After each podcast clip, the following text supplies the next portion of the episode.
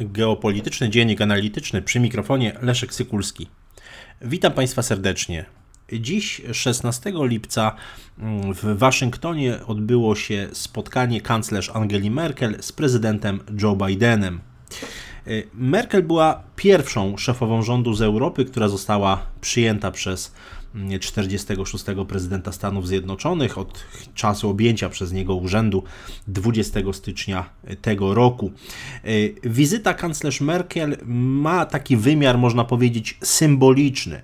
Można ją e, uznać za swego rodzaju nowy początek w stosunkach niemiecko-amerykańskich. Nowy oczywiście nie w znaczeniu, mm, powiedziałbym, takiej epoki historycznej, ale na pewno jeśli chodzi o pewną epokę relacji dyplomatycznych w, w okresie poprzednika Bidena, czyli Donalda Trumpa. Niewątpliwie jest to nowa odsłona w tych relacjach. Myślę, że nie tylko w kontekście y, samym dyplomatycznym, ale także y, szerzej y, pewnej, pewnego stosunku do zmieniającego się ładu światowego.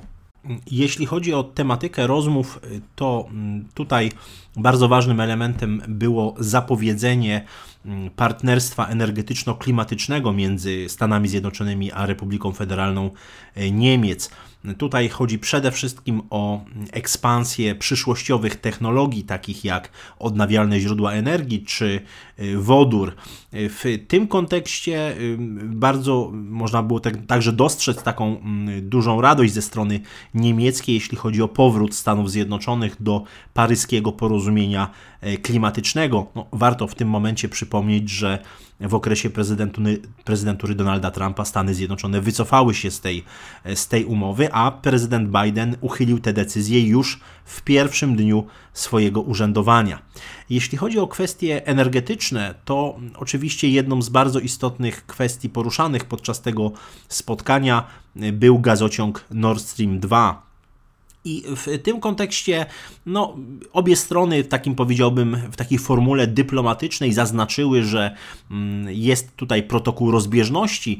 Niemniej jednak y, prezydent Biden y, dał jasno do zrozumienia, że no, nie, Stany Zjednoczone nie będą mm, w, w taki powiedziałbym drastyczny sposób oponować przeciwko y, ukończeniu tego, tego gazociągu. Zaznaczył tylko, że mm, Stany Zjednoczone nie zgodzą się na wykorzystanie wykorzystywanie przez Rosję y, gazociągów, dostaw energii jako broni, czy też jako środków nacisków. No i padła oczywiście nazwa, y, nazwa Ukrainy tutaj. W tym kontekście również kanclerz Merkel mm, stwierdziła, że będzie, y, że strona niemiecka będzie zabiegała o, tym, y, o to, aby Ukraina nie, nie straciła na ewentualnym pominięciu y, z tranzytu. No, zresztą tutaj jakby to stanowisko niemieckie jest oczywiste, że Ukraina ma pozostać krajem tranzytowym dla przesyłu gazu ziemnego do Europy Zachodniej. Faktem jest, że o żadnych szczegółach nie poinformowano, w jaki sposób miano by zabezpieczyć tę te, mm, te pozycję Ukrainy. Mm, myślę, że jest to pewnego rodzaju rodzaju y, taki zwrot dyplomatyczny. Y, i myślę, że po mm, oddaniu do użytku, mm, czy też po zakończeniu budowy Nord Stream 2 Niemcy mogą zastosować moratorium na jego uruchomienie do czasu e, przyjęcia jakiejś umowy, jeśli chodzi o tranzyt właśnie przez e, tranzyt przez, e, przez Ukrainę. Zresztą tutaj warto, warto powiedzieć, że Ukraina w ogóle bierze pod uwagę pomoc finansową z, z powodu zagrożenia utraty, utraty dochodów i takie rzeczywiście negocjacje się, się, się toczą. Sam minister spraw zagranicznych Ukrainy Dmytro Kuleba y, w rozmowie z mediami niemieckimi, w rozmowie z, z, z Die Welt y, mówił, że mm, jeżeli będzie, będzie propozycja rozmowy o, rekompensat, o rekompensatach, to wówczas Kijów rozważy te y, właśnie te, te propozycje. To, to wywiad właśnie z czerwca tego roku.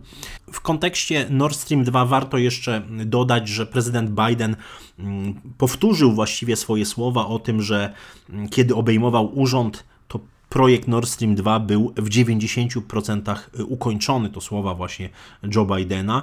No i wobec tego jego zdaniem nakładanie sankcji mm, wydawało się nie mieć, nie mieć sensu, dlatego wolał podjąć rozmowy z Niemcami. No, moim zdaniem jest to pewnego rodzaju taka formuła dyplomatyczna. Faktem jest, jest że Stanom Zjednoczonym potrzebny jest wiarygodny sojusznik, sojusznik, strategiczny partner w ramach Unii Europejskiej, a niewątpliwie mm, tę najsilniejszą pozycję w Unii Europejskiej dzisiaj e, posiadają Niemcy e, i także ma to ogromne znaczenie, jeśli chodzi o mm, spór, konfrontację z Chińską Republiką Ludową, co także było zresztą przedmiotem rozmów między kanclerz Merkel a prezydentem Bidenem. E, wracając jeszcze na chwilę do kwestii Nord Stream 2, myślę, że te, y, te słowa na konferencji prasowej są swego rodzaju takim, mm, powiedziałbym, y, taką formułą dyplomatyczną, y, która no, przykrywa te interesy realne. Fakt, że Departament Stanu Stanów Zjednoczonych 19 maja zrezygnował z podtrzymywania sankcji na spółkę budującą Nord Stream, czyli Nord Stream 2 AG i na Matiasa Warniga, czyli prezesa tej spółki, to jest jasny, konkretny sygnał, jeśli chodzi o politykę realną, że następuje nowe otwarcie, nowe otwarcie y, przede wszystkim w relacjach Waszyngtonu i Berlina, ale po części również Waszyngtonu i Moskwy. Myślę, że tutaj warto po raz kolejny przytoczyć ten list y, y, amerykańskich intelektualistów zajmujących się Rosją, czy też byłych dyplomatów amerykańskich w Rosji, którzy właśnie na łamach Politico 103 tych ekspertów mówiło o potrzebie zmiany tych relacji amerykańskich amerykańsko-rosyjskich, niekoniecznie w kontekście resetu, ale w kontekście w ogóle przebu przebudowy relacji dyplomatycznych z państwami leżącymi w Europie i w, czy w ogóle szerzej w Eurazji. I myślę, że w kontekście tej budowy stabilności strategicznej, jak mm, od pewnego czasu mówi dyplomacja amerykańska, y, niewątpliwie takim najważniejszym partnerem stają się Niemcy.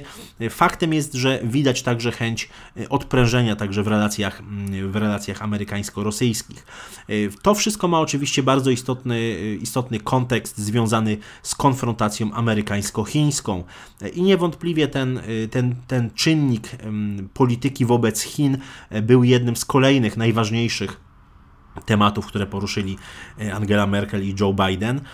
W tym kontekście mm, niemiecka kanclerz y, co prawda powiedziała, że Stany Zjednoczone i Niemcy mogą mieć y, odmienne interesy. No, myślę, że to jest zrozumiałe w kontekście mm, interesów gospodarczych Republiki Federalnej Niemiec. Natomiast dodała, że chciałaby większej koordynacji polityki y, wobec Chińskiej Republiki Ludowej ze Stanami Zjednoczonymi. To myślę, że to jest bardzo ważny sygnał wysłany w stronę amerykańskiego establishmentu.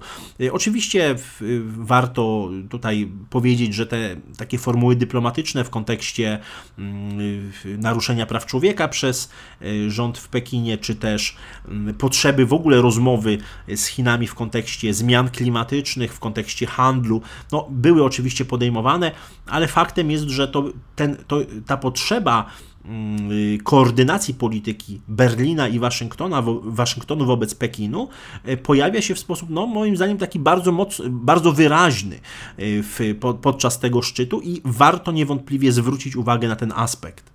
Podczas tego spotkania została podpisana tak zwana deklaracja waszyngtońska, czyli zbiór, taka kodyfikacja wartości, demokratycznych zasad, które mają stać się, no można powiedzieć, takim centrum właśnie współpracy między oboma, oboma krajami. Natomiast jeżeli chodzi o konkrety, to ogłoszono również rozpoczęcie forum przyszłości między Niemcami a Stanami Zjednoczonymi. Chodzi o stworzenie takiej platformy, która gromadziłaby najlepszych ekspertów z obszaru biznesu, mm, środowiska akademickiego, społeczeństwa obywatelskiego, organizacji pozarządowych, które mają właśnie współpracować przy kształtowaniu wspólnej przyszłości opartej na deklaracji e, waszyngtońskiej, na tych zasadach opartych, e, zapisanych w deklaracji, w deklaracji waszyngtońskiej. Mm, z pozostałych spraw, które poruszono, e, to m.in. kwestia porozumienia nuklearnego z Iranem. No, z jednej strony oczywiście mm, padły deklaracje o chęci doprowadzenia do pomyślnego e, zakończenia i przywrócenia tego porozumienia z Teheranem. Z drugiej strony podkreślono, że no, główna część tych wysiłków powinna leżeć po stronie, e, po stronie Iranu. Podkreślano wspólne zaangażowanie w Afganistanie, także szerzej w zwalczaniu terroryzmu, zaangażowanie mm, obu państw w, w strefie Sahelu w Afryce. No i w, w, w tym kontekście warto jeszcze nadmienić, że można zadeklarowano, można powiedzieć, otworzenie nowego rozdziału dyplomatycznego w relacjach między oboma państwami. Myślę, że widać to było już bardzo wyraźnie na początku tego miesiąca, w dniach 8-9 lipca, kiedy odbywał się szósty szczyt inicjatywy Trójmorza w Sofii, w stolicy Bułgarii.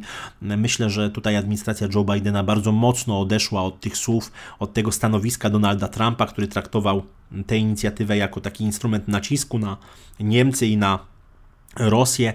E, tutaj widać chęć e, traktowania przez Bidena i jego mm, establishment skupiony wokół niego tej inicjatywy jako przede wszystkim formatu w ramach Unii Europejskiej. Stąd nawet te propozycje ze strony dyplomatów amerykańskich, aby e, umieścić sekretariat międzynarodowy na przykład w Berlinie tej inicjatywy. Widać tutaj bardzo, bardzo mocno ten nowy rozdział i mm, zwiększenie roli Niemiec jako strategicznego partnera mm, amerykańskiego w Europie.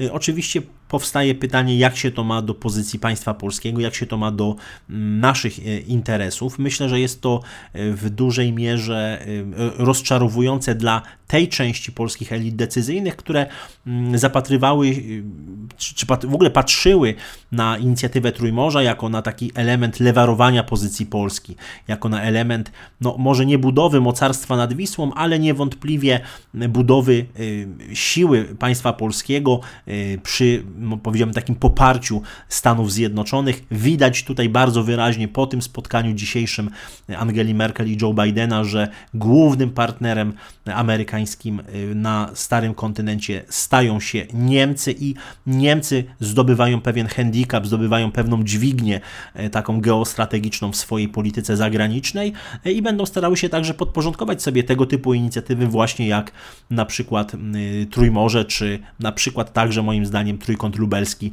swoim interesom, swoim wektorom polityki, polityki zagranicznej. Dziękuję Państwu za uwagę.